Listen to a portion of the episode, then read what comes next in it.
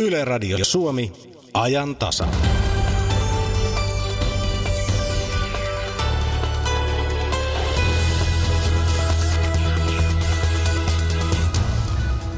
Viimeisen viikon kuumin aihe on ollut Bitcoin ja sen räjähdysmäinen kasvu.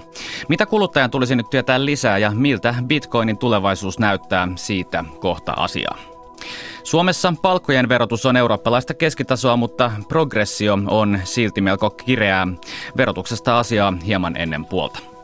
Ranskassa tutkitaan parhaillaan, onko halvempia viinejä myyty eteenpäin kalliiden Bordeaux-viinien leimojen alla. Osa näistä on saattanut päätyä myös alkoon tästä asiaa puolen jälkeen. Sakari Topeliuksen maamekirjasarjassa katsahdamme tänään Imatralle, joka on pysynyt oudolla tavalla samanlaisena kuin 150 vuotta sitten. Lopuksi vielä kolumnisti Aleksi Salusjärvi puuttuu Suomen tärkeimmän johtajan hiljaisuuteen. Näillä aiheilla ajan minä olen Tuukka Pasanen, tervetuloa mukaan. Alkuun kuitenkin asiaa tuoreesta Ylen teettämästä NATO-kyselystä. Tervetuloa studion toimittaja Maria Sterhus. Kiitos. Yle kyseli suomalaisilta nykyistä NATO-kannatusta ja tulokset kertovat, että vain viidennes kannattaa NATO-jäsenyyttä. Lisäksi puolet ei haluaisi NATOon edes Ruotsin perässä. Maria Stenruus, miten tämä lukema, tai miten nämä lukemat ovat kehittyneet? Suomalaisten NATO-kannatus ei koskaan ole ollut kovin korkealla, mutta silloin kun oli Ukrainan kriisi, niin silloin nähtiin sellainen pomppu. Silloin kannatus nousi tuonne, huipuissaan se oli 26 prosenttia. Mutta nyt ollaan palattu suurin piirtein siihen tasoon, mikä oli ennen Ukrainan kriisiä. Niin Naton vastustajia on paljon, joka on kiinnostavaa tässä maailman tilanteessa. Miksi? No vastustajia on kaiken aikaa ollut huomattavasti enemmän kuin kannattajia – ja ennen tuota Ukraina-kriisiä, joka tässä on nyt tämmöinen vedenjakaja, niin silloin vastustajia oli 63 prosenttia, eli semmoinen kaksi kolmasosaa suomalaista suurin piirtein. No nyt vastustajia on 53 prosenttia, eli se on vähän niin kuin, joo nyt vastustus kasvaa, mutta se on silti vähän vähemmän kuin ennen tuota Ukrainan kriisiä. Ja tässä on varmaan tämmöinen tässä samaan aikaan Ylellä meillä tutkittiin myös sitä Venäjän uhkaa, niitä tuloksia julkaistaan tuossa tuossa tämän päivän aikana myös. Ja nämä asiat kulkevat jotenkin käsi kädessä. Eli, eli silloin kun Venäjä koetaan uhkaksi, niin ihmiset kannattaa NATOa. Ja sitten kun Venäjän uhka ei ole niin akuutti tai sitä ei, ei nähdä tämmöistä sotilaallista uhkaa, niin, niin silloin myöskin NATO-kannatuksen, NATO-jäsenyyden kannatus vähenee ja, ja vastustajien määrä kasvaa. No liittyykö tämä sitten myös tähän, kun epävarmuus lisääntyy, niin selittääkö tämä sitä?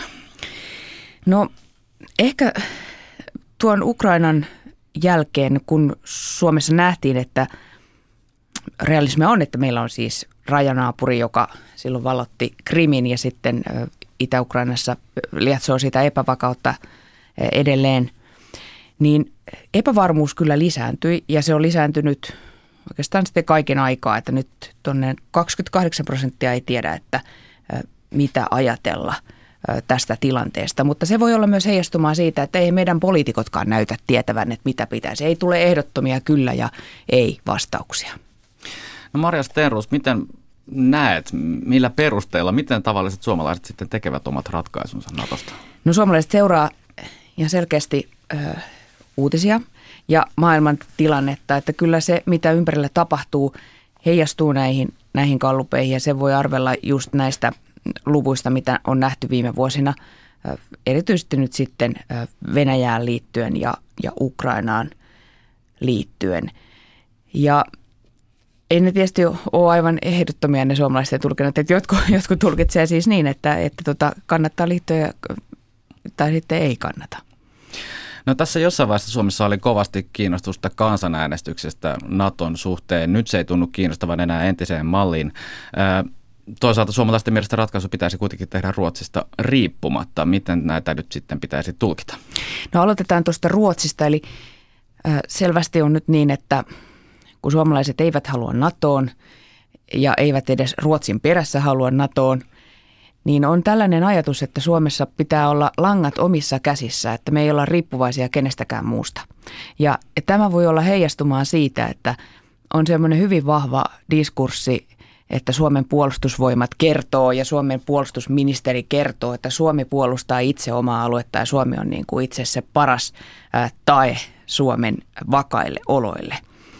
Ja, ja tämä on varmaan mennyt perille suomalaisille. He ovat uskoneet tähän, että näin on, että täällä homma on hanskassa ja, ja silloin ei olla Ruotsista riippuvaisia. Ja tuo kansanäänestysasia taas, no siihen voi tietysti vaikuttaa se, että meillä on tuoreita esimerkkejä erään sortin kansanäänestyksistä, esimerkiksi Trumpin valinta, joka oli, oli ei tietysti kansanäänestys, vaan presidentinvaalit, mutta siinä nähtiin, että kansanäänestystä tai vaaleja pystyy manipuloimaan. Ja, ja siellä oli tämmöistä Venäjän vaikuttamisyritystä ja selvästi siellä päästiin sorkkimaan, sorkkimaan sitä tietoa, mitä ihmiset saa. Ja tultiin tuollaiseen lopputulokseen, kuin mihin tultiin ja suomalaiset näkevät, että tämä aiheuttaa epävakautta. Ja toinen esimerkki on tietysti Brexit-äänestys, jossa, jossa media, brittiläinen media vuosikausia kertoi vähän vinoa näkymää siitä, että mitä, mikä on EU-politiikan minkä, kuinka, kuinka kamalaa EU on Briteille, suoraan sanoen näin. Ja, ja lopputulos oli tuo Brexit, joka nyt on ö, juuri näinä päivinä tuolla tässä Brysselissä vatvottavana, ja sehän on hirveä sotku. No tästä kun presidentinvaalit tuolla Amerikan puolella mainittu, niin täällä on omat presidentinvaalit kuuden viikon päästä. Siinäkin liittyy yleensä hyvin vahvasti NATO ja Venäjä tähän koko kuvioon. Miten näet, Maria Stenroos, vaikuttaako nämä presidentinvaalit, jotka ovat kulmatakana näihin NATO-ajatuksiin? No voi vaikuttaa moneen suuntaan. Yksi vaikutus voi olla se, että niin kuin ollaan nähty, niin pressavaalitentit on toistaiseksi ollut kiertelyä, kaartelua, vatvomista, aika raskasta katsottavaa, koska kukaan ei sano oikein mitään jämptiä niin se voi kyllästyttää ihmiset koko tähän NATO- ja Venäjä-teemaan, että ei kerta kaikkiaan jakseta enää ottaa kantaa. No se näkyy sitten siellä, että presidentinvaaliehdokkaista toistaiseksi vain yksi on julkisesti tullut kaapista ja sanonut, että, että NATO on, eli RKPn turvallisuus. Eli siellä Naton kannattajien määrä on vähäinen. No sitten siellä on muut ovat niin periaatteessa ei kannalla. Mutta se keskustelu ei kuitenkaan kovin ehdotonta, eli että nähdään – nähdään se, että NATO voisi turvata Suomea. Suomi liukuu koko ajan yhä lähemmäs NATOa. Oikeastaan puuttuu vaan se jäsenyys. Suomi tekee paljon yhteistyötä NATO-maiden kanssa ja eurooppalaisten NATO-maiden kanssa. Ja se on niin hämärää se puhe, että, että kuka tästä nyt sitten ottaa selvän. Ja yksi merkittävä tekijä on tietenkin myös se, että kuullaanko me presidentti Sauli Niinistöltä jonkinlainen NATO-kanta. Hän ei toistaiseksi ole ottanut mitään mitään selkeää kantaa. Ja, ja niin kauan kuin puhe on tämmöistä päättämätöntä, niin kyllä se luo epävarmuutta, että jos, jos poliitikotkaan eivät osaa sanoa, niin miksi suomalaiset kansalaiset osaisivat sanoa? Jäämme seuraamaan, miten keskustelu tästä etenee. Kiitoksia Maria Sterros. Sitten Natosta Bitcoiniin ehdottomasti viikon kuumimpaan ja puhutuimpaan aiheeseen. Siitä puhutaan nyt. Bitcoinin arvo on tänään jälleen tuolla 17 000 dollarin kieppeillä. Ja edelleen, kuten jokaisessa hetkessä tulee muistuttaa, oli sen arvo vuoden alussa alle tuhat dollaria, eli nousu on ollut todella huimaa. Monet haluavat lähteä nyt tähän rumbaan mukaan voittojen toivossa, mutta kyseessä voi olla tupla- tai kuittitilanne. Mitä bitcoinin suhteen tulee ottaa huomioon, kuinka vakavana tuotteena bitcoiniin tai valuuttana tulisi suhtautua ja mitä tämä kaikki tarkoittaa myös muiden kryptovaluuttojen suhteen. Siitä puhutaan nyt. Tervetuloa studioon Nordnetin talousasiantuntija Martin Paasi. Kiitos. Sekä Pohjoismaiden johtavan Bitcoin-palvelun tarjoajan Prasos Oyn toimitusjohtaja Henry Brade. Kiitos. Lähdetään liikkeelle ihan tästä viikosta ja Henry Brade, Prasos Oy tekee bitcoinilla sekä kauppaa että toimii myös bitcoinien varainhoitajana. Teidän brändejänne on muun muassa bittiraha.fi, portaali, bittimaatti, automaattiverkosto sekä myös Denariumin fyysiset bitcoin-kolikot, niistä pitää kysyä kohta. Mutta kysytään alkuun, että minkälainen kaos tämä viimeinen viikko on teille ollut? No se on kyllä ollut aika, aika siis uskomattoman vilkas, että ei ole varmaan, niin kuin, no mä oon yleisesti ottaen kiireinen, kiireinen tietysti yrittäjänä. Meillä on, meillä on ollut kasvavaa toimintaa koko ajan ja, ja silleen, silleen että, että, että riittää töitä, mutta sanotaanko, että tämä viimeinen viikko on ollut ihan käsittämätön, että, Että et ei, ei meinaa riittää päivässä tunnit eikä ei mitään muuta tekemään, kun keskittyy vaan siihen, että meillä pysyy niin kuin palvelu pystyssä, että ihan niin kuin teknisesti plus sitten ihan niin kuin asiakaspalvelu ja kaikki, niin kuormitus on ihan, ihan älytön, että se kiinnostus on niin kuin yhtäkkiä nyt niin kuin noussut silleen erittäin merkittävä. Koko vuoden noussut, mutta ihan viime aikoina on tapahtunut semmoinen selkeä nopea kuumentuminen ja se tuottaa tietysti haasteita, kun täytyy pitää huoli, että palvelut toimii. Palvelu on kuitenkin vielä toiminut. On se kohtuullisen, on sen pieniä ongelmia ollut, vähän viivästynyt asiakaspalveluviestit ja pientä teknistä ongelmaa ollut ajoittain, mutta että me nyt koko ajan parannellaan juttuja ja on se pääosin toiminut ihan hyvin. Kysytään vielä, puhutaan kohta tarkemmin, mutta noin yleisesti, millä mielellä olet seurannut tätä koko viime viikon touhua? No tietysti tuommoinen tosi nopea, nopea kurssinousu, mitä nyt on tapahtunut, erityisesti nyt ihan viime aikoina, niin kyllähän se tavallaan merkki siitä, että se, se markkina kuumentuu ja sinne alkaa tulla sellaista tavallaan niin kuin löysempää rahaa, että monesti Bitcoin-maailmassa niin kuin sellaiset, jotka on pidempään ollut siinä, niin aina puhuu tällaisesta niin kuin heikot ja vahvat kädet konseptista, että niin kuin, että vahva käsi tarkoittaa sitä, että se on henkilö, joka oikeasti uskoo bitcoiniin sillä tavalla niin kuin syvällisemmin ja näkee sen pitkän tähtäimen potentiaalia on varmis pitämään niitä vuosia. Sitten heikko käsi on semmoinen, että se hakee pikavoittoja ja sitten saattaa aika, aika niin kuin pikaisen myynninkin sitten tehdä, jos, jos esimerkiksi, no jos on tehnyt vähän voittoa, mutta erityisesti myös silloin, jos niin kuin kurssi menee alas, niin sitten halutaan niin kuin varmistaa, että ei tule pahat tappiot, niin sitten niin kuin heti myydään. Niin tämähän luo niin kuin riskitilanteet, siinä voi tulla sitten myös isoja korjausliikkeitä niin kuin alaspäin siinä kurssissa helpommin. Ja, ja tota, mä, mä oon nähnyt, mä oon kuitenkin vuodesta 2011 Bitcoinissa, mä oon nähnyt näitä kuplia, 2013han se alkuvuodesta loppuvuoteen satakertaistui, niin tavallaan siis, ja sitten se romahti, niin tavallaan mä tiedän niin kuin mitä voi tapahtua. Ja toki historia ei tarkoita, että se tulee toistua se, just sellaisena sitten nytte, mutta tavallaan ne riskit, riskit siinä on olemassa, että seuraan niin kuin hyvin mielenkiintoista tilannetta nyt. Martti Paasi, olit puhumassa eilen Yle Radio 1 ykkösaamussa tästä aiheesta ja kerroit siellä, että Nordnetissä käydään tällä hetkellä enemmän kauppaa bitcoiniin liittyvillä tuotteilla kuin esimerkiksi Nokian osakkeella, joka äh, herätti reaktioita myös F-Securin Mikko Hyppösen suusta, joka sanoi, että wow. Äh, sanoit olevasi tilanteesta myös hieman huolestunut. Miksi?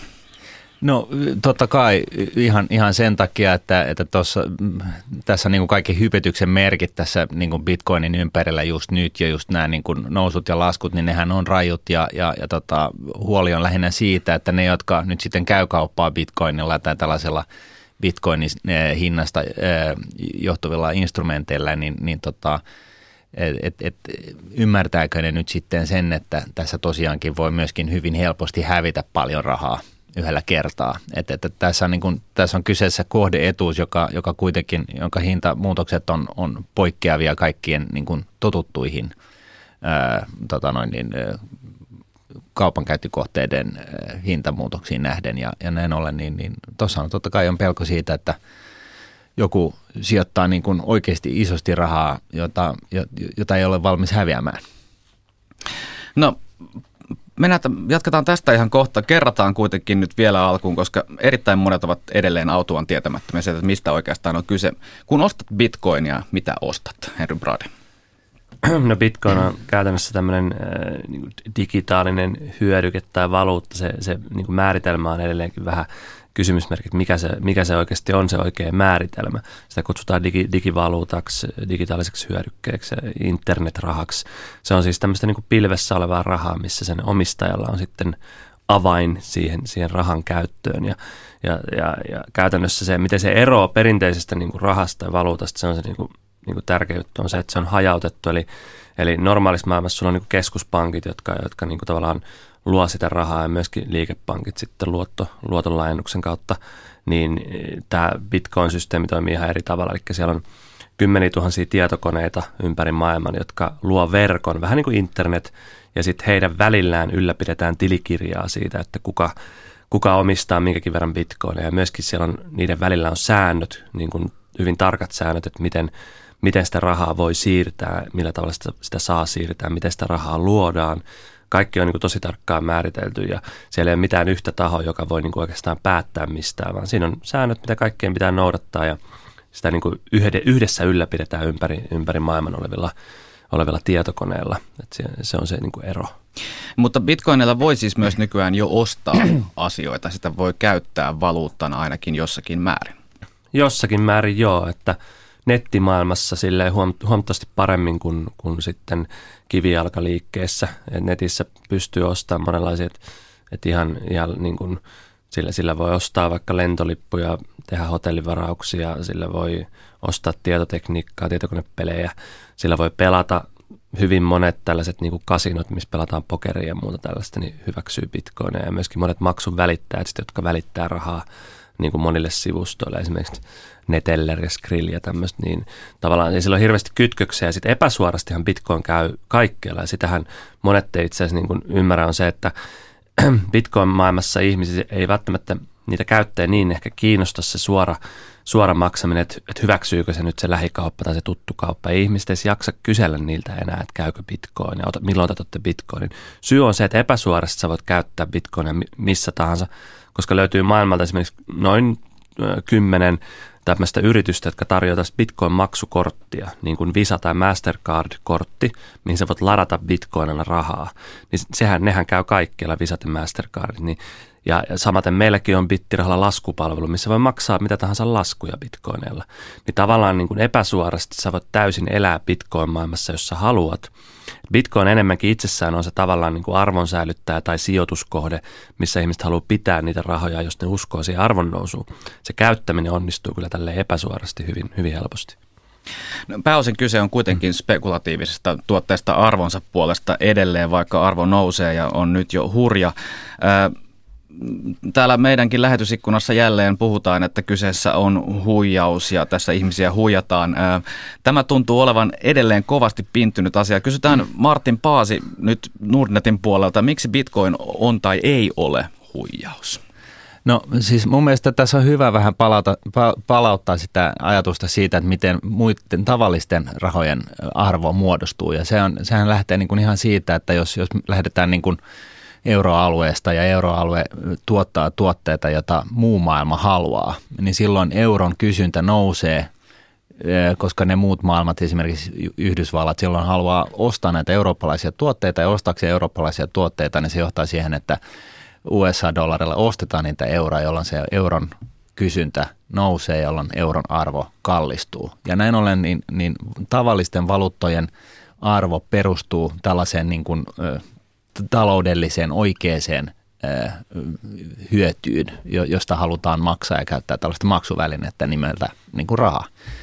Bitcoinin kohdalla niin, niin ei ole tällaista niin kuin funktiota, vaan se on, se on niin kuin ikään kuin vaan olemassa ja sen arvo muodostuu täysin sen pohjalta, että miten paljon ihmisiä haluaa syystä tai toisesta ostaa bitcoineja.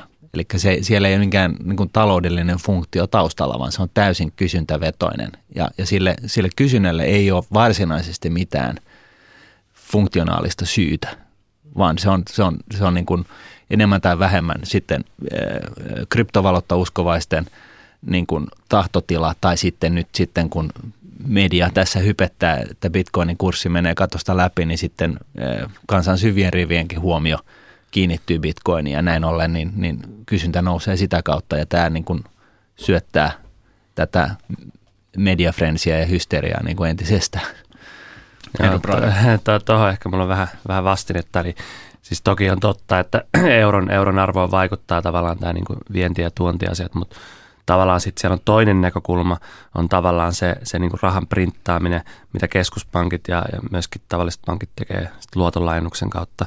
Ja just tavallaan se, että miten, miten koko systeemi perustuu velkaantumiseen ja, ja omasta mielestä eletään niin kuin massiivisessa velkakuplassa tällä hetkellä niin kuin koko, koko talousjärjestelmä, niin, niin tavallaan Bitcoin on siitä niin kuin sellainen hyvin erilainen vaihtoehto, että siinä, siinä niin kuin se on tällainen, jos mennään niin kuin taloustieteeseen, niin se on itävaltalaisen koulukunnan niin kuin viritelmä, eli hyvin, hyvin erityyppinen, tämmöinen niin vähän kultatyyppinen valuutta, missä sitten fokusoitaisiin enemmän, enemmän säästämiseen ja muuta. Mutta, mutta tuohon, että, minkä, että onko niin Bitcoinilla jotain, jotain niin tällaisia oikeita syitä ostaa sitä, niin siellä todellisuudessa on, eli se, se todellinen kysyntä, niin jos katsoo sitä niin käyttötarvetta, niin, niin nyt viime aikoina siinä on ollut paljon sitä spekulatiivista tavallaan siinä päällä, eli, eli kurssi lähtenyt hirveästi nousee ja siinähän se ei liity mitenkään niin kuin siihen oikeaan tarpeeseen. Mutta jos ajattelee niin kehittyviä maita, niin siellä on tosi paljon ongelmia niin kuin pankkisysteemissä, myöskin maksutavoissa – voi olla poliittisia rajoitteita tai, tai niin kuin, että yritykset tai ihmiset eivät niin kuin saa yksinkertaisesti pankkipalveluita samalla tavalla kuin täällä. Ja toinen on sitten tämä inflaatio, joka on, okei, okay, eurolla menee ihan ok ja, ja niin kuin isoilla valuutoilla menee ihan ok, mutta maailmassa on paljon pienempiä valuuttoja, joilla ei mene hyvin, vaan niissä on tosi vahva inflaatio. Sellaisissa maissa bitcoin ainakin niin kuin prosentuaalinen kasvu, se ruohonjuuritason kehitys siellä on niin kuin paljon voimakkaampaa, eli se näkyy ihan katukuvassakin paremmin kuin mitä se näkyy, näkyy niin kuin länsimaissa katukuvassa. Eli eh, siinä mielessä toi on sitä niin missä mis Bitcoin voi niin kuin todellisesti auttaa, mihin, se niin kuin oikeasti, mihin asioihin se oikeasti puuttuu reaalimaailmassa. Sitten niin kuin länsimaissa, jos katsotaan, niin siellä on just paljon tätä niin kuin spekulatiivista puolta Bitcoinista. Niin, Martin Pasi. Joo, e, ja toihan itse asiassa niin kuin vahvistaa just tätä käsitystä siitä, että bitcoinin arvo ei varsinaisesti perustu mihinkään taloudelliseen taustatekijään. Siis Siis se, että on inflaatiota, niin se perustuu just, sillähän on taloudelliset syyt. Ja sitten toisaalta se, että keskuspankit laskee liikkeelle rahaa ja, ja tota, antaa lainoja erääntyä ja, ja, ja tota, imee ne rahat pois markkinoilta, siis tämä viittaan tällä määrälliseen elvytykseen, niin, niin mitä Euroopan keskuspankkikin harrastaa, niin sillähän ohjataan taloutta. Ja, ja mä ymmärrän siis täysin, mä, mä oon niin kuin siis sinänsä mun, mun mielestä niin kuin Bitcoin ja koko lohkoketju juttu on niin kuin hieno asia, mutta niin kuin, mä, mun mielestä niin kuin ymmärtääkseen bitcoinin niin on hyvä niin kuin mun, minun mielestäni niin kuin nähdä se suhteessa tällaiseen tavalliseen valuuttaan ja sitä kautta niin kuin lähteä purkaa sitä, että okei, mikä sen arvo niin kuin oikeasti pitäisi olla. Meitä alkaa ikävä kyllä loppua aika kesken, mutta kysytään hyvin lyhyet kysymykset loppuun. Bitcoin, minkälainen notkahdus tullaan näkemään vai tullaanko ja onko Bitcoin tullut oikeasti jäädäkseen haastamaan muita valuuttoja?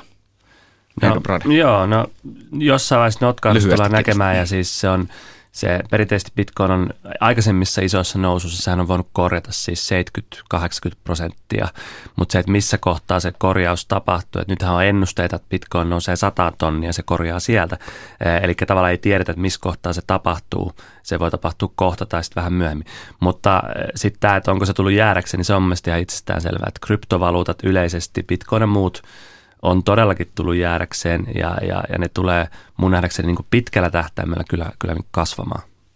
Martti Pasi. Joo, mä, oon, mä oon sano, olin just sanomassa, että jos osakkeet notkahtaa 50 prosenttia, niin Bitcoin varmaan notkahtaa sen 70-80 prosenttia. Ja milloin se tapahtuu, niin se on, sitä ei kukaan tiedä, mutta jos on varautunut tällaiseen liikkeeseen, niin, niin tota, ei siinä sitten mitään. Nordnetin talousasiantuntija Martin Paasi sekä Prasos Oyn toimitusjohtaja Henry Brade. Kiitoksia tästä. Kiitos. Kiitos. Pyöreä pöytä. Mikä olisi se viitekehys, jossa päätettäisiin, että nämä on nyt nämä vakavat asiat? Ettei meille käy niin kuin Yhdysvalloissa just, että ihmiset kyllästyy Trumpin juttuihin ja me ruvetaan niin kuin keksimään peräkonttijuttuja. Opetelkaa juntit ruotsia. Nasevasti sanoo. Aika napakka puheenvuoro. Pyöreä pöytä keskiviikkona 17.30. Yle, Radio Suomi. Tässä lähetyksessä vielä asiaa suomalaisten palkoista verraten eurooppalaisiin palkkoihin. Ranskassa tutkitaan parhaillaan, onko halvempia viinejä myyty eteenpäin kalliiden Bordeaux-viinien leimojen alla. Kuulemme myös Alkon kommentit tähän. Sakari Topeliuksen maamme kirjasarjassa katsahdamme tänään Imatralle ja lopuksi vielä kolumnistina Aleksis Salusjärvi, mutta nyt Jakke Holvas, katsaus Ylen verkkosivuille. Raimo Vistbakka kertoi alkuviikosta harkitsemassa siirtymistä sininen tulevaisuuspuolueeseen ja nyt hän myös hakee sinisten jäsenyyttä. Näin kertoi Sanomalehti Pohjalainen. Vistbakka tosiaan kuuluu perussuomalainen, perussuomalaisen puolueen perustajan jäseniin, mutta nyt hän on jättänyt jäsenhakemuksia, jolla tavoittelee sinisen tulevaisuuden jäsenyyttä. Vistbakka sanoo pohjalaisen haastattelussa toivovansa, että jäsenyys hyväksytään ennen puoluekokousta, joka on Tampereella sinisellä tulevaisuudella perjantaina. Sitten joka toisella ekaluokkalaisella suomalaisella on kipuja viikoittain. Itä-Suomen yliopistossa tehdyn väitöstutkimuksen mukaan yleisimpiä kiputiloja ovat jalkakivut ja päänsärky. Tutkija erikoishammaslääkäri Anu Vierola mielestä on huolestuttavaa, että jo 6-8-vuotiailla lapsilla on useita kiputiloja yhtä aikaa. Jos lapsi valittaa kipuja, taustalta löytyy yleensä jokin näistä neljästä tekijästä. Ensimmäinen on huono fyysinen kunto. Siinä rasittava, hengästyttävä liikkuminen suojaa kivuilta. Sitten liikkumattomuus. Vanhemmat ovat usein huolissaan ruutuajasta, mutta myös muu paikallaan olo vaikuttaa. Kolmas on katkonainen uni. Kun kysyttiin unen katkonaisuudesta, kuorsauksista ja hengityshäiriöistä, selvisi, että huono unen laatu on yhteydessä nimenomaan aamupäänsärkyyn. Ja neljäntenä epäsäännöllinen ruokailurytmi. Esimerkiksi huonot iltapalat voivat tämän vierulan mukaan olla yksi syy aamuisiin päänsärkyihin. Ja otetaan vielä yksi uutinen. Raportti kansalaisjärjestö Finwatchilta. Suomessa on veropalveluyrityksiä, joista osa on avustanut laittomassa veronkierrossa. Tässä luetellaan nämä yritykset, mutta tämän raportin yksi kova väite on se, että Suomen suurin eläkevakuuttaja Kela välttelee veroja kiinteistörahaston avulla Britanniassa. Keva on sijoittanut lähes 57 miljoonaa euroa kiinteistösijoituksia tekevään Rockspring UK Value 2-nimiseen rahastoon. Se välttää veroja per, veroparatiisina tunnetun Jerseyn saarelle perustetun holding-yhtiön kautta. Näin väittää Finwatch. Kiitoksia Jakke Holvas ja lisää. Asiat voi käydä lukemasta osoitteesta yle.fi. Sitten asiaa palkkojen verottamisesta, jota on tutkittu kansainvälisen vertailun avulla. Suomessa palkkavero on eurooppalaista keskitasoa, mutta tulojen noustessa verotus muuttuu kireämmäksi, näin kertoo Veronmaksajien keskusliiton selvitys. Verotuksesta keskustelevat eduskunnan valtiovarainvaliokunnan verojaoston jäsenet Timo Harakka SDPstä ja Eero Suutari kokoomuksesta sekä verojaoston puheenjohtaja Olavi Alanissilä keskustasta. Toimittaja on Sakari Kilpelä. Tänä vuonna meillä kevennettiin palkkaverotusta. Palkansaajien veroprosentti aleni 0,6 prosenttiyksikköä. Miten merkityksellinen askel tämä on? Onko siitä saatu se hyöty, mitä on ajateltu? Olavi Alanissilä. No se on siinä mielessä merkityksen, että se on suunnan muutos, että ensimmäistä kertaa sitten vuoden 2009 työn verotusta kevennetään kaikissa tuloluokissa ja myöskin kokonaisveroaste laskee. Ja, ja sitten tällä on yhteys hallituksen ehkä päätavoitteeseen myöskin nostaa työllisyysastetta. Ja kun siihen 72 prosenttiin ehkä seuraavalla vaalikaudella 75 ja se antaa meille sitten liikkumavaraa myöskin verotuksessa totta kai kun työllisyys paranee. Kyllä, kyllä tuloveron alennus on viisasta, mutta kun tuossa verrataan tuohon Ruotsin malliin, eli että Suomessa keskituloiset maksavat enemmän veroa, niin – SDPn esittämässä mallissahan meillä pienten, pienten ja keskipalkkojen saajilla käteen jäävä tulo oli monta sata euroa suurempi kuin hallituksen mallilla, aina sinne 70 000 asti. Vaikea ymmärtää näin kansanedustajan palkoilla, että miksi meidän verotusta tarvittaisiin alentaa samaan aikaan, kun opintotukea leikataan melkein neljänneksellä ja ensimmäistä kertaa Suomen historiassa kansaneläkkeitä. Eli se avainkysymys on tietenkin – se, että pienet palkkatulot olisivat kannattavia verrattuna sosiaalietuuksiin. Ja tässä SDP-malli on kyllä parempi kuin hallituksen malli ja vaikuttaa suoraan työllisyyteen. Toinen avain on tietenkin se, että naiset saataisiin töihin ja tämä perhevapaa ja varhaiskasvatusmalli saataisiin vihdoin liikkeelle. Tässä hallitus ei ole kyllä edennyt. Eero Suutari, te ajattelette tuosta, tuosta liikkeestä.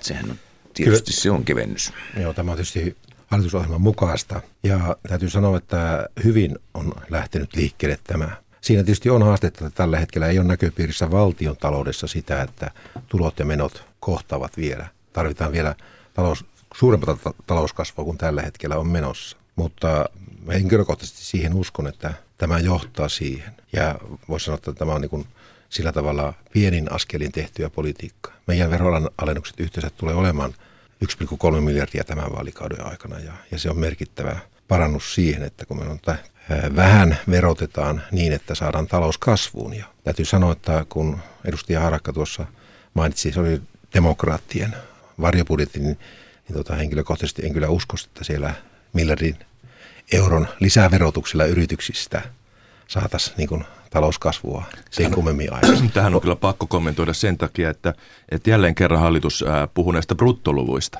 Että unohdatte sen, että meillä on vastaava määrä veron kevennyksiä. Tuossa juuri mainitsin sinne, että meidän tuloveron kevennykset ovat suurempia kuin hallituksella. Ja lisäksi esimerkiksi pien- ja mikroyrittäjiä suositaan sillä, että 30 000 liikevaihdolla vasta alkaisi arvonlisäverollisuus. Eli siis kyllä meillä on siis näitä vastaavia ennen kaikkea työllisyyteen ja kasvuun liittyviä veronalennuksia myöskin. Olavi Alanisilla. Viime vaalikauden, jos katsotaan vähän, niin kun verotusta kiristettiin, myöskin työn verotusta kiristettiin SDPn ollessa valtiovarainministeri hallussaan, niin meillä talouskasvu oli näivettyi kolme vuotta perän jälkeen. Eli se oli kyllä väärää politiikkaa. Nyt tämä suunnan muutos, että työverotusta keventää on oikea. Ja, ja tuohon meidän progressioon, mihin viittasitte, niin, niin kyllä verotuksen pitää olla oikeudenmukainen, mutta että myöskin sillä tavalla, että vähän suuremmissa tuloissa, niin kyllä sitä sillä tavalla jäädä ihmisille rahaa käteen, että sun kannattaa, että kannattaa niin ponnistella, kannattaa opiskella. Ja Timo. Mutta se, mikä tämä hallitus jättää, on aivan erikoinen, uskomaton suoritus, on se, että kun talous kasvaa, niin siitä huolimatta ää, tämä veropolitiikka ja koko talouspolitiikka on ollut niin vastuutonta, että vuoden 19 luvassa oleva rakenteellinen alijäämä, eli siis suhdanteista riippumaton alijäämä, on yli kaksi miljardia suurempi kuin mitä, mitä hallitus tavoitteli. Eli tämä onnistuu samaan aikaan lisäämään kestävyysvajetta tuleville sukupolville ja jakamaan omille eturyhmille 200 miljoonaa euroa veroalennuksia vastuuttomasti joka ikinen vuosi ja leikkaamaan samaan aikaan köyhiltä ja kipeiltä. Tämä on uskomaton suoritus. Petteri Orpo, siis valtiovarainministeri ja pääministeri Juha Sipilä linjasivat jotenkin tällä tavalla tässä syksyllä, että, että tässä verotuksessa tarvitaan tällainen tiekartta. Pohditaan nyt vähän tätä, että, että mitä sillä kartalla pitäisi olla. Yksi tai kaksi pahinta pulmaa nyt tällä hetkellä se, että tiedetäänkö niissä talouden tekijöissä sitä, että mitä tulevan pitää. Esimerkiksi Britannia on tehnyt, voisi sanoa, hyvästi työtä sen eteen, että siellä tiedetään just nimenomaan esimerkiksi yrityksissä, että miten Britannia reagoi tulevaan, jos tapahtuu muutoksia maailmalla. Meillä Suomessa ei välttämättä sellaista vielä ole ollut, eikä sitä ehkä ole pystynyt olemaankaan, koska niin tota, on aika myrskystä tämä viimeaikainen meno tuolla. Mutta jos meillä olisi näköpiirissä, niin kuin tällä hetkellä ehkä pikkusen enemmän on näköpiirissä se, että mihin maailma on menossa, niin olisi hyvä, että niin tota, nämä periaatteet, missä on, on mahdollisimman laaja veropohja ja matala verotus ja sitten ennustettavuus yhtä aikaa esillä, niin se ohjaa siihen, että talouden tekijät, esimerkiksi yritykset tietävät, että milloin kannattaa mihinkin investoida ja ja pitkällä tähtäimellä luottaa siihen, että tämä etenee tämän mukaisesti. 200 miljoonaa joka vuosi jaetaan omille eturyhmille samalla kun muilta leikataan – niin samaan aikaan Euroopassa... Tar- tar- tarkentakaa nyt tuo, että mitä tarkoitatte tuolla 200 miljoonaa omille eturyhmille? Suurmetsänomistajille, hyvätuloisille apteekkareille, jopa Nämä pääomasijoittajille. Suurin osa tästä niin, niin, niin se, on, se, on, se johtuu juuri siitä, että kun, kun jaetaan tällaisia äh, summittaisia veroalennuksia, niin vaikka hyvä tarkoitus ja minusta oikea tarkoitus on auttaa pieniä ja mikroyrittäjiä, niin silti ne eurot valuvat ja tuhannet eurot valuvat sitten sinne hyvätuloisille yrittäjille. Tässä on tämä veropolitiikan vaikeus, että kun menokehys on tiukka, eli menoja ei saa lisätä, niin sitten ajatellaan, että hyvä, että jaetaan sitten sitä hyvää veronalennuksilla, eli tulojen vähennyksiä. Juuri näin. Seuraus on tästä se, että se ei kohdennu oikein, vaan se on tuuleen heitettyä rahaa, jolla ei ole työllisyys- ja kasvuvaikutuksia lainkaan. Ja samaan aikaan julkisten palveluiden rahoitusta heikennetään, kuten sanottu tämänkin hallituksen aikana puolitoista miljardia. Ja kun 96 prosenttia suomalaisista, eli melkein kaikki, verohallinnon tutkimuksen mukaan pitävät oikeana sitä, että verorahoilla rahoitetaan tätä suomalaista pohjoismaista hyvinvointivaltiota, niin nyt sitä on jatkuvasti heikennetty, kun rahoituspohja heikkenee ja julkiset palvelut tämänkin hallituksen aikana huononevat. Olavi Niin, en tiedä missä maailmassa harakka elää, että kyllähän nyt on monet mittarit menee aivan oikeaan suuntaan ja verotulokertymä tulee olemaan ennakoitua parempi ilman muuta ja meidän talous vahvistuu ja kun se velka, mitä otettiin viime vaalikaudella todella paljon, niin sehän on aina tulevaisuuden ver, veroa, veroa myöskin, että se, kyllä meillä on paljon myöskin pienituloisia yrittäjiä. Ja nyt kun hallitus teki yrittäjävähennyksen, koska edellisen vaalikaudella pudotettiin yhteisverokantaa, siis osakeyhtiöiden omistajien verotus keveni, niin nyt nämä pienet yrittäjät tuli samaan asemaan ja se oli tärkeää. Totta kai on niin, että kun jos yrityksellä on enemmän tuloja, niin se maksaa enemmän veroja. Hara, Timo Hara, eihän siinä ole mitään ihmeellistä. Ja siis tosta, tässä on nimenomaan tämä, että, että tämä osoittaa sen verovähennys, veroalemallin huonouden, koska siis näistä pienyrittäjistä yli puolet ansaitsee vähemmän kuin 10 000 euroa. Ja nyt palataan tähän tuloveroalennuksen järkevyyteen. Ja kaikkein pienituloisimpia yrittäjiä auttaa nimenomaan ansiotulovähennyksen supistaminen. Sillä tavalla päästään tilanteeseen, jossa autetaan aidosti niin kuin pieniä keskituloisia yrittäjiä. Missä sitten kiristetään? Onko se sitten kulutuksen verottamista vai kiinteistöjen verottamista vai mitä? Täytyy sanoa, että meillä niin ei ole kyllä käytössä mitään muuta vaihtoehtoa kuin se, että työtä pitää pystyä lisäämään. Ja sitä kautta verotuloja saamaan aikaiseksi, mutta ei sillä tavalla, että verotuloja kiristetään niin, että sitä työtä vähennettäisiin. Niin siis tämä hallitus on jättämässä jälkeensä kahden miljardin aukon kestävyysvajeeseen, kun veroaleja on jaettu omille kavereille. Tämä on vastuutonta tulevia sukupolvia ajatellen niin Suomi verottaa edelleen keskimääräistä kireämmin työtä, sitä pitää saada alemmaksi, mutta huomattavasti eurooppalaista keskiarvoa vähemmän omistamista. Siis huomattavasti vähemmän. Ja eräiden laskujen mukaan muutaman vuoden takaa siis siitä olisi saatavissa 6 miljardin euron lisätulot julkisten palveluiden ra- ra- rahoittamiseen, jos verotettaisiin eurooppalaisen keskiarvon mukaan, ei kireämmin eikä löysemmin. Eli että ilman muuta oikeudenmukaisuus edellyttää sen, että myös omistajat tulevat tähän talkoisiin mukaan. Näin totesi SDPn kansanedustaja Timo Harakka. Muut keskustelijat olivat kansanedustajat Eero Suutari kokoomuksesta sekä Olavi Ala-Nissilä keskustasta. Sakari Kilpelä haastatteli. Ranskan tulli on aloittanut tutkimukset mahdollisesta laajasta viinihuijauksesta Lounais-Ranskassa. Halpaa karahviviiniä on kuljetettu Bordeaux laatuviinituottajille läpi Lounais-Ranskan pullot on etiköity kuuluisien viinimerkkien alle ja myyntiketjussa hinta on näin ollen kymmenkertaistunut. Huijausepäily viinialueelta tuodaan Suomen alkoon myös runsaasti laatuviinimerkkejä, eh, laatuviinimerkittyjä viinejä. Lounais-Ranskasta jatkaa Ismo Nykänen. Viinialaa tarkasti seuraava Vitisfer-lehti kirjoitti marraskuun lopulla, että Ranskan tullilla on todisteet vuosien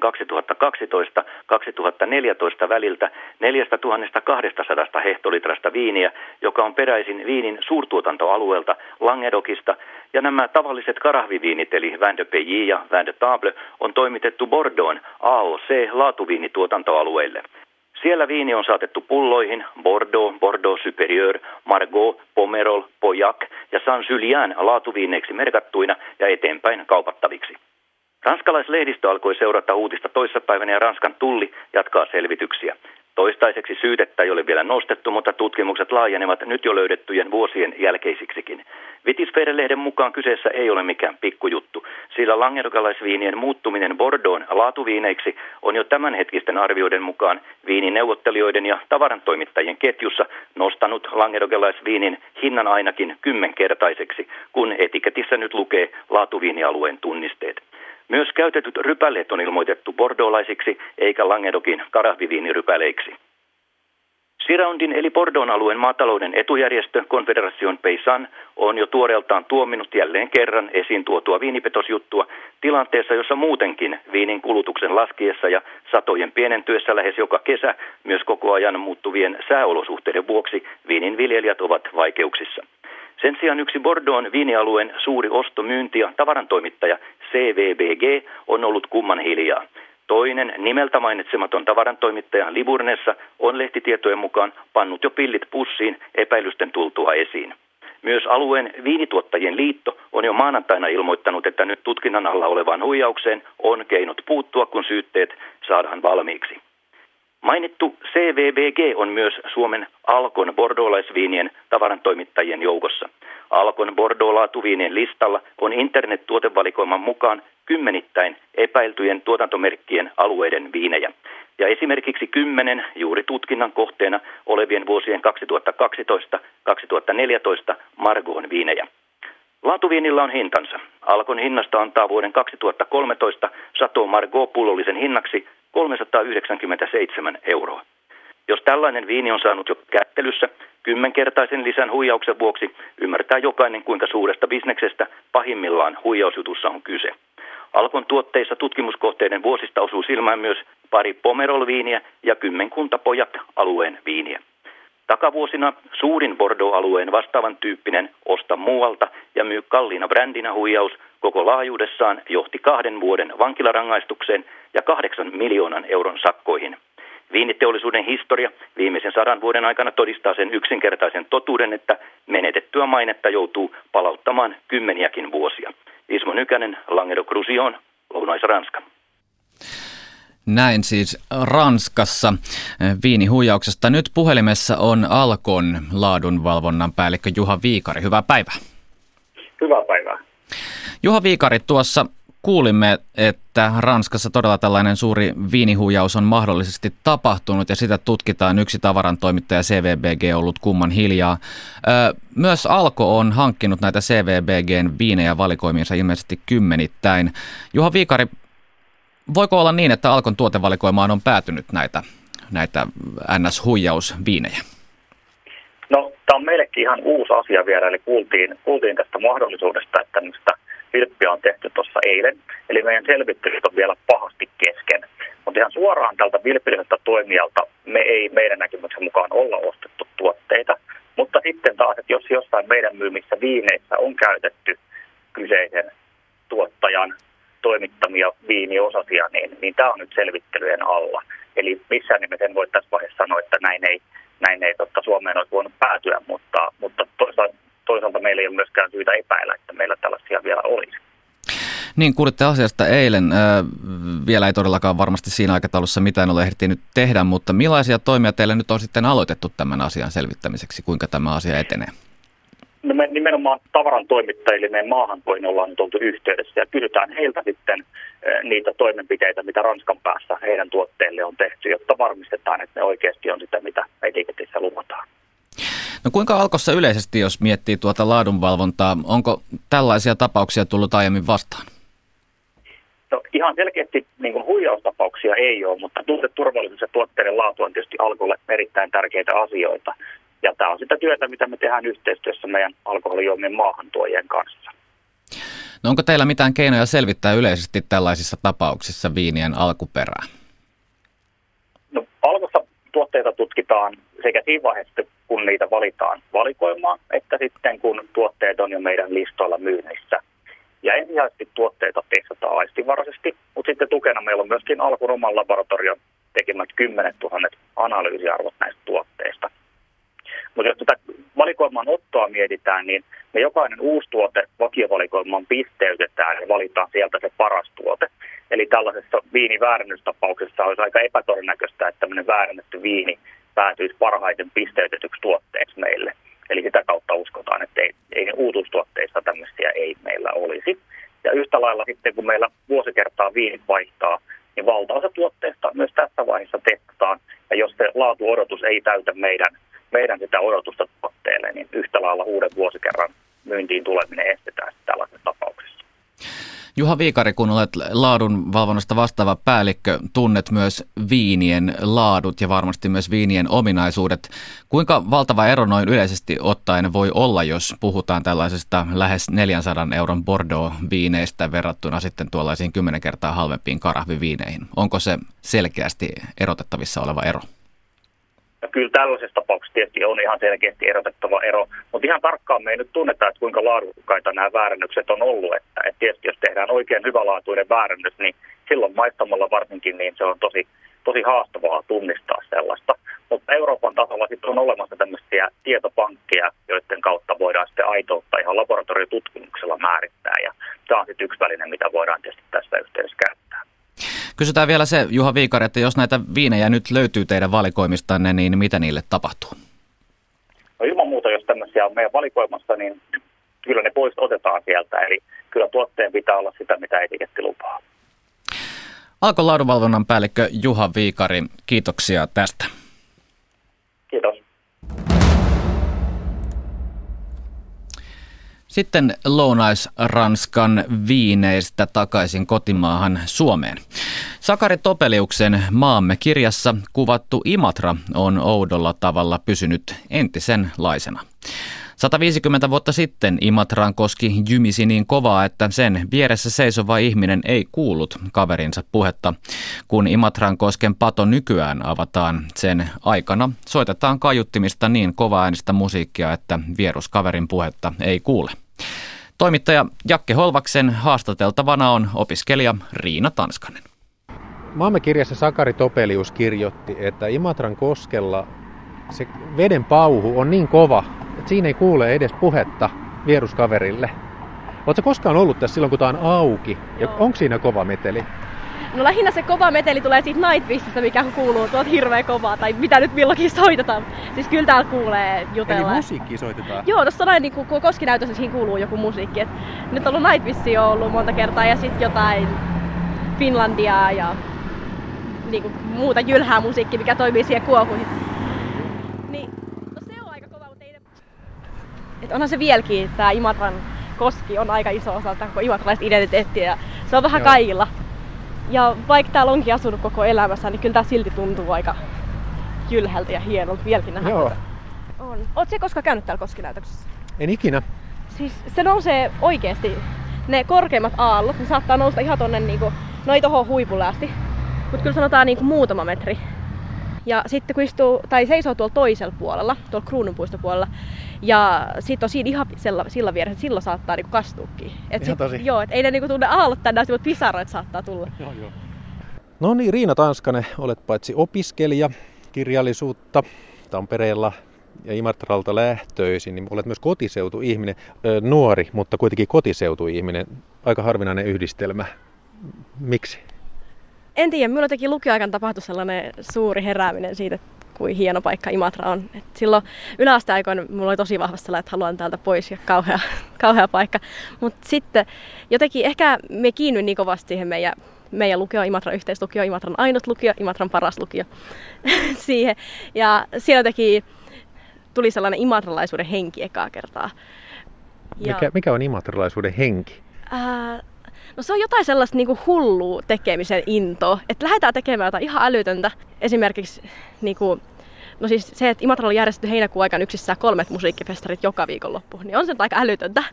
Mutta niissä oli porukkaa ja niinku se, että täällä on ihmisiä, jotka uskoo ihan täysin siihen tekemiseen ja tekee, to- tekee tollasta, niin musta se on tosi hienoa. Tämähän on Karjalaa. Kyllä. Siitä Topelius kirjoittaa tällä tavalla. Karjalainen on Suomen kansan valopuoli, avomielinen, kohtelias, vilkas, kevytmielinen, helposti ohjattava ja helposti eksytetty, herkkä uskoinen kuin lapsi, ei kuitenkaan vailla suomalaisen itsepintaisuutta, mutta herkkä oppimaan ja varustettu luonnon lahjoilla. Riina Tanskanen, jos, niin miltä tämä kuulostaa? Kuulostaa nyt aika hullut stereotypialta, mutta tota, siis kyllä niistä jotain sellaisia pieniä niin kuin, on jäljellä. No yksi sellainen niin kuin, tuttu sanoi, että se oli tullut Helsingistä, se oli niin kuin helsinkiläinen, ja sitten se oli käynyt täällä baarissa. Ja sitten se jotenkin oli ihan niinku fiiliksi siitä, että kun täällä baarissa niinku on paljon mukavampi olla, että se on niinku paljon sellaista lepposampaa, ihmisille voi jutella ja se on niinku sellaista mukavaa olemista ja että ihmiset ei yritä liikaa. Että se huomasi selkeästi sen eron niinku Helsingin ja sit niinku tämän välillä. Ja noi tollaiset piirteet on sit niinku jotain, mitkä isketään. Just tällaista iloisuutta ja lepposuutta. Ja kyllä musta tuntuu, että sitä niinku jonkun verran mutta sitä ei ehkä itse huomata täällä, kun asutaan. No sitten tuota, itsepintainen karjalainen ei ole niin ymmärtäväinen kuin savolainen. Näetkö mitään tällaisia eroja niin kuin karjalaisen ja savolaisen välillä? Et ei ihmisiä voi niin jakaa, että joku on tällainen ja joku tällainen. Ei kaikki täällä ole lupsakoita eikä iloisia, eikä kaikille voi mennä niin kuin juttelemaan. Riina Tanskanen, kun nyt olet mennyt tuonne Tampereelle opiskelemaan, sulla on vertailukohtia nyt tavallaan hämäläisiin. Sehän on vähän siinä Hämeen rajalla Tampere, mutta se on kuitenkin Hämettä. Ja sitten näihin karjalaisiin. Ja tätä itä- ja länsieroa Topelius myös erittelee tässä maamme kirjassa me on ainakin kuullut hirveästi niin kuin täältä kaikilta, varsinkin niin kuin vanhemmilta sukulaisilta ja vanhemmilta, että sitten kun menet sinne, niin sitten ei tarvitse siellä kyllä bussikuskelle mitään jutella. Ja, koska täällä pystyy ihan niin kuin lepposasti juttelemaan bussikuskelle. Toisaalta meidän bussit on paketteja koko kokoisia välillä, niin siellä on ihan helppokin jutella. Mutta tota, on niin kuin kuullut sitä, että sit siellä ollaan niin kuin, jurotetaan ja ollaan vähän hitaampia hämäläisiä ja sitten, tuommoisen niin iloisen ja repseen karjalaisen voi olla vaikea sopeutua sinne. Mutta emme ei jotenkin jaksa uskoa tuohon. Että tällä, mitä niin kuin me on käynyt siellä ja ollut nyt siellä, me ollaan muutettu tavarat sinne sen verran on viettänyt aikaa Tampereella, niin on ollut hirveän ystävällistä porukkaa. Ja heti siinä pihalla, kun käy viemässä roskia, niin joku tulee tervehtimään juttelemaan. Ja, että ei ole ollut mitään eroa.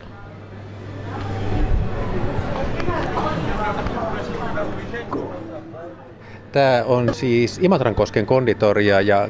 Nimeni on Lämpinen Tarja ja olen vuokratyöntekijä tällä hetkellä täällä. Olen ollut noin viitisen vuotta töissä. Sakar Topelius kirjoittaa Maamme kirjassa, Joo. että Etelä-Karjalassa emäntä leipoo nuorta pehmeää leipää, Mm. mutta köyhässä Pohjois-Karjalassa kelpaa kovakin leipä, johon katovuosina pannaan joukkoon petäjäisjauhoja. Ennen vanhaasti muistan, mikä, minä pikkutyttönä muistan, kun äiti leipoi ohraleipää. Se oli sitä parasta pehmeää leipää, mitä saatiin aina. Joo. Pidetäänkö täällä muuten Imatralla sellaista karjalaisuuden traditioita yllä? Halutaanko siihen uskoa? Kyllä myös tuntuu, että niin se elää näillä seuduilla niin vahvasti vielä.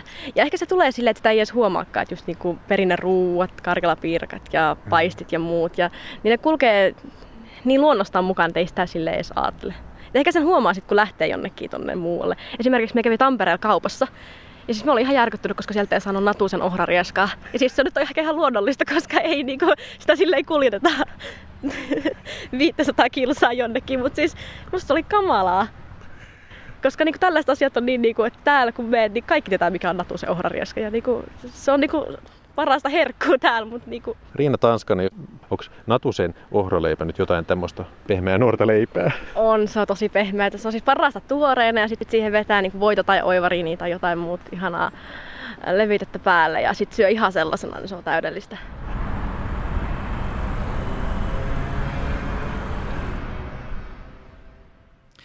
Näin Imatralla siellä opiskelija Riina Tanskasta haastatteli Jakke Holvas.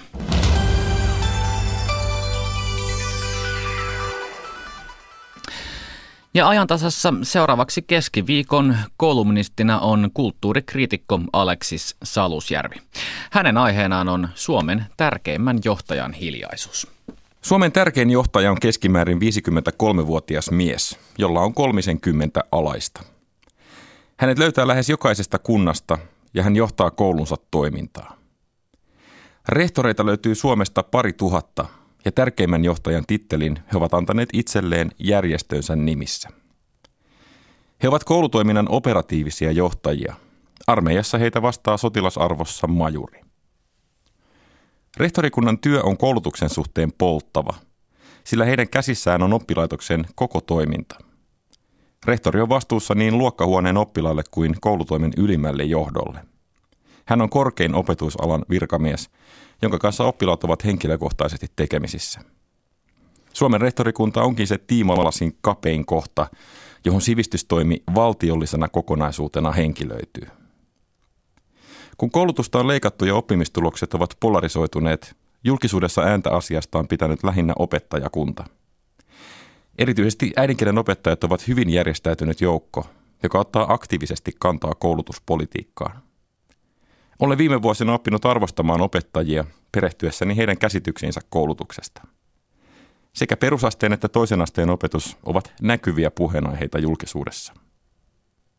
Hämmästyttävää on sen sijaan rehtorien hiljaisuus. Kentällä, opetuksen tantereella, näiden johtajien poissaolo on omin silmiini usein hämmästyttävää. Koulutusleikkauksien toteuttaminen on viime kädessä rehtorin käsissä. Hänen on toimeenpantava ne. Perääntyvä armeija joutuu jättämään nilkuttavat jäsenensä vihollisten käsiin, ja nämä käskyt tulevat rehtorien suusta. Niukkuuden jakaminen näkyy myös rehtorin työnkuvassa. Heiltä puuttuu usein työpari, apulaisrehtori, mikä tarkoittaa, että heidän aikansa kuluu opetustoimen järjestämisen sijaan koulun ylläpitoon liittyvissä toimissa ja työlistojen laatimisessa. Rehtorien kädet näyttävät tehokkaasti sidotuilta työmäärää lisäämällä. Rehtorikunta on ikääntynyt ammattijoukko. Merkittävä osa Suomen rehtoreista jää seuraavan kymmenen vuoden aikana eläkkeelle. Iso ongelma pätevien uusien johtajien löytymiselle on, että rehtorin työ ei tällä haavaa näyttäydy kovinkaan vetovoimaisena. Työnkuva on laajentunut ja rehtoriin kohdistetut odotukset ovat lisääntyneet. Samalla työn edellytyksiä on jo pitkään karsittu. Koululaitos on oppimistulosten seurauksena ajautumassa kriisiin ja sen johtajan työksi on jäänyt ennalta määrätty epäonnistuminen. Rehtorikuntaa ollaan ajamassa loppuun. Työn palkkaus ei ole kilpailukykyinen ja viikkotyötunnit huitelevat kyselytutkimuksen mukaan yli 50. Työssään rehtorit ovat myös jatkuvasti kolmen tulen välissä opettajakuntaan, oppilaisiin ja kouluhallintoon päin. Toisin kuin muissa maissa, suomalaiset rehtorit antavat opettajille laajat valtuudet työnsä hoitamiseen. Suurin osa rehtorin ajasta kuluu kansliatöissä. Työ on kutsumusammatti, jossa työpöydän lamppu palaa vielä pitkään sen jälkeen, kun muu henkilökunta on poistunut koulusta ja vahtimestarit lukinneet ovet. Koululaitoksen ratkaiseviksi henkilöiksi näyttääkin nousevan apulaisrehtorit, puuttuvana ammattijoukkona. Heitä on liian vähän ja siksi rehtorikunta ei pysty nostamaan katsettaan käsillä olevista asioista. Työparin kanssa kokonaisuus olisi helpompi hallita. Koulutuksen ongelmat ovat yhtä kaikki pitkälti rehtorien käsissä. Kun oppimistulokset ovat yhä selvemmin jakaantuneet oppilaiden kesken, on selvää, ettei koulu ole onnistunut eteen tulleissa haasteissa. Moni aineen opettaja kokee, että rehtori pitää hänen työtään välttämättömänä pahana. Se on pakkopullaa, joka sotkee muutenkin niukkaa opetuksen resurssointia. Ammatillisessa opetuksessa esimerkiksi äidinkieli on paikoitellen lähes naureskelun kohteena. Hitsarin tai kampaajan monipuoliset tekstitaidot ovat viime vuosina muuttuneet ylellisyydeksi. Samalla lukutaidon rapistumisesta näillä aloilla on tullut pikemminkin epidemia kuin ikävä vaiva. Koulujen arjessa sellaiset aineet, jotka eivät ole tutkinnon kannalta välttämättömiä, saavat näistä syistä yhä vähemmän arvostusta. Rapistuvaa lukutaitoa kiihdyttää etenkin ammatillisessa opetuksessa äidinkielen heikko asema. Sen seurauksena toisen asteen opinnot jäävät viimeiseksi kouluksi yhä useammalle nuorelle. Jatko-opinnot edellyttävät osaamista lukuaineissa, joiden opettamiseen on yhä vähemmän tunteja. Opetussuunnitelman uudistus kiihdyttää tätä kehitystä ja se näkyy koulujen asenteissa suoraan. Rehtorit ovat työnsä puolesta liian tärkeitä symbolihahmoja ja kulttuurin ylläpitäjiä ollakseen julkisessa keskustelussa niin vaitonainen joukko. Näin siis kolumnisti Aleksis Salusjärvi. Tässä ajatasassa puhuttiin aluksi bitcoineista ja siitä voi mainita vielä sen verran, että vieras Henry Brade huomautti lähtiessään, että bitcoinia kannattaisi verrata ennemmin kultaan kuin valuuttaan. Kyseessä on digitaalinen hyödyke, ei niinkään valu- valuutta ja sitä on rajallinen määrä ja siksi se kiinnostaa. Mainittakoon vielä, että bitcoineja on tällä hetkellä maailmalla noin 16,7 miljoonaa kappaletta ja niitä tulee koskaan olemaan vain ja ainoastaan 21 miljoonaa kappaletta. Niitä siis yhä niin sanotusti louhitaan lisää. Mutta iltapäivänä asia, ajan tasassa asiaa puolestaan Yhdysvaltain verkkoneutraliteetista, net neutralitystä.